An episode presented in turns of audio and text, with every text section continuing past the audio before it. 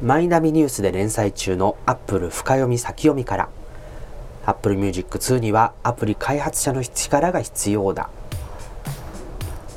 Apple は2015年に Apple Music を披露しましたね。6月30日からスタートして新規ユーザーは3ヶ月間無料で楽しむことができ9月30日から課金が始まりました。直近の2016年第2四半期決算の場で Apple Music の会員数は1300万人であることが明らかにされました。2月は1100万人だということだったので2ヶ月で200万人月100万人ペースで増えているということになります。本当でしょうかね、えー、Spotify も加速してますけれどももしかしたら2016年に追いつくかもしれない。えー、アップルは2016年6月30 13日ですね。6月13日からの WWDC16 Apple Music の刷新を、えー、計画しているようです。ブルームバーグによればデザインをより直感的にすること。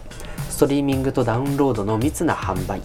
えー、連携ですね、えー、そしてオンラインラジオのサービス拡充。この3つがポイントだというんですけれどもえー、まあ、Apple だけで Apple Music 第2世代版を作り上げない方がいいんじゃないかなというふうに、えー、私は思っております。Apple Music については基本的な音楽体験に基づいて、えー、再設計をしてで後のことは音楽好きなアプリ開発者に任せた方がいいんじゃないかなというふうに思うんですね、えー、つまり Apple Music の API 公開で Apple Music 再生アプリみたいなものが作れたりまあ、それを使ったコミュニケーションアプリが作れたりそうした方がいいんじゃないかなというふうに思ってるわけです。Apple Music 好きで毎日使ってるんですけれどもこう面倒なんですよね。例えばですよ、まあ、朝起きて今朝の話です。クラシックのプライプレイリストを流したいなと思って、えー、身支度をして朝食をとろうということですね、えー、そして仕事場に行く途中15分間は Beats1 を聴いて仕事場に着いたら気に入っているジャズクラブジャズの自作プレイリストを聴きながら仕事を始めると。で途切れたらコーヒーを入れて、えー、最近追加されたアルバムとかプレイリストを BGM に仕事を続けると。そんな Apple Music を使った生活があります。ただですねこの朝ですよ。寝ぼけながらやってることをこう書き出してみました。そうするとまず1番目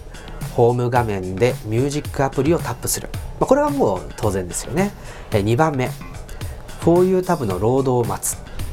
こうくるくるっと回って最初 4U タブが読み込まれるのでそこの労働時間読み込み時間を待たないといけないですね、えー、次にホームあの 4U は使わないので3番目 New のタブをタップしてロードを待つ。ここでまた待ちます、え、4番目。え、画面の一番上にあるジャンルのメニューから、え、全てのジャンルじゃなくてクラシックを選んで、え、ニューリリースから好きなものを再生します、え、そうでなければあその気になるものがなければ次のステップに進みます。で5番目。画面をスクロールしてそうそうプレイリストで聴こうと思って Apple エディタープレイリストのバナーをタップします。6番目。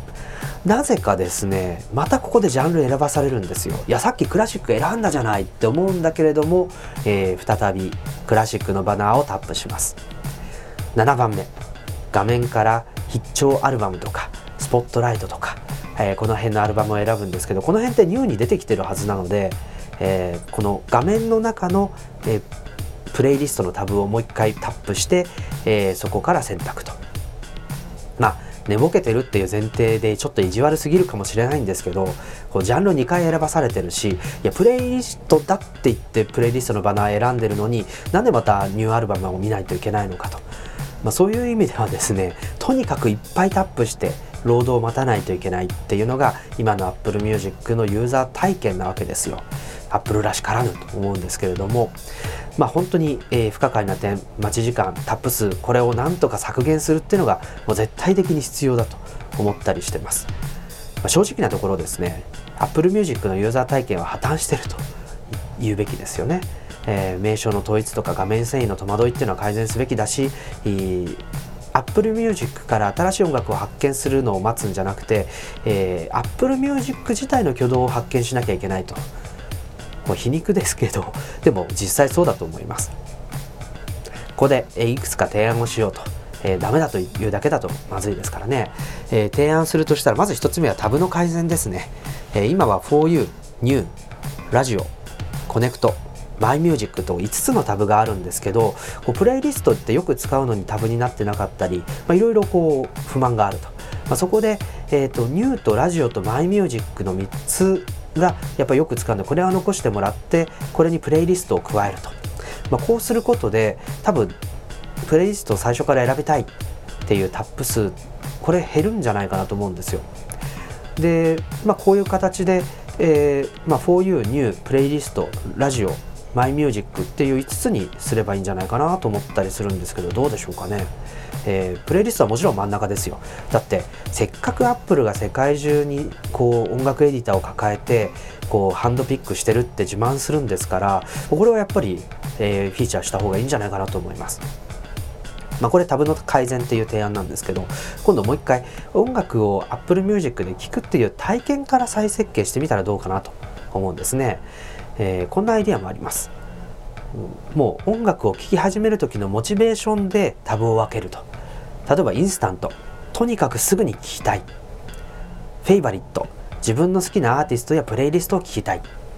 ディスカバー。新しいアーティストや気になるアーティストを発見して聴き始める。検索して聴き始める、まあ、こんな3つのタブが、まあ、音楽を聴き始める、えー、きっかけになり得るんじゃないかなと思いますね。だからインスタントっていうのはもうあの 4U と同じ位置づけなんだけれどもあのネットラジオとかあのストリーミングラジオとかあとおすすめのプレイリストとか、まあ、そういったものをパッと表示して、えー、こうアプリを開いて2タップ目で音楽が聴き始められると、まあ、これぐらいでいいんじゃないかなと思うんですよね。で裏を返せばあこう情報量が多すぎたりあるいは画面切り替えが多すぎたりっていうところをこれで、え、改善できるんじゃないかなと思ったりしてます。でえー、フェイバリットっていうのはこれちょっと 4U とかぶりそうだなと思いきやもうちょっとですね、えー、自分の再生履歴とかプレイ、えーと、マイミュージックの中身とか、えー、あるいはフォローしてるアーティストの情報とかつまりここにコネクトが入ってくるわけですフェイバリットにね。えー、まあ、そういったあ自分の中でのハードローテーションをしているようなあ楽曲だとかアーティストだとか、まあ、そういったあのアーティストたちの新しい情報なんかがここに集まってくるといいなとそしてディスカバーはもう完全にこうおすすめプレイリストの提案とかニューで入ってくる新譜の情報とかそして検索窓あるいはこうシャザムみたいに今流れてる音楽って何っていう時にこうディスカバーのタブをタップしてマイクボタンかなんかを押すっていうような方法があってもいいなと思ったりしてます。まあ、この3つのタブがあってそこに再整理できなければまあやっぱり Apple Music のユーザー体験って良くならないよねというふうに思ったりするんですけどいかがでしょうか。まあ、前回でもですね、ミュージックキットっていう名前を出して、iOS のユーザーが Apple Music を楽しむミュージックアプリ以外の選択肢を開発者に作ってもらおうという手段がいいんじゃないかと僕は思ってるんですけれども、まあ、そこをえー、より強化するのがこの開発者会議で発表すべき、えー、API なんじゃないかなと思います。えー、もうひたすら最新のアニソンだけをこう再生できるアプリとかあそのアプリを起動してシェイクすればすぐに音楽が流れるとか、まあ、そういったですね、えー、ものがあってもいいしどこでだ、えー、どこでどんな音楽が聴かれてるのかっていう位置情報地図と音楽みたいな関係性を、えー、作る記録するアプリがあってもいいと思います、まあ、こういったものがあ開発できるようになってくると Apple がミュージックアプリ一つだけで Apple Music の体験を設計しきらなくていいんじゃないかと、まあ、諦めた方がいいというのが僕の意見です。皆さんはいかが考えるでしょうか？今回のテーマの全文のテキストこちらはマイナビニュースでお読みいただくことができます松村太郎がお届けしました「レディオタロサイト」引き続きお楽しみください。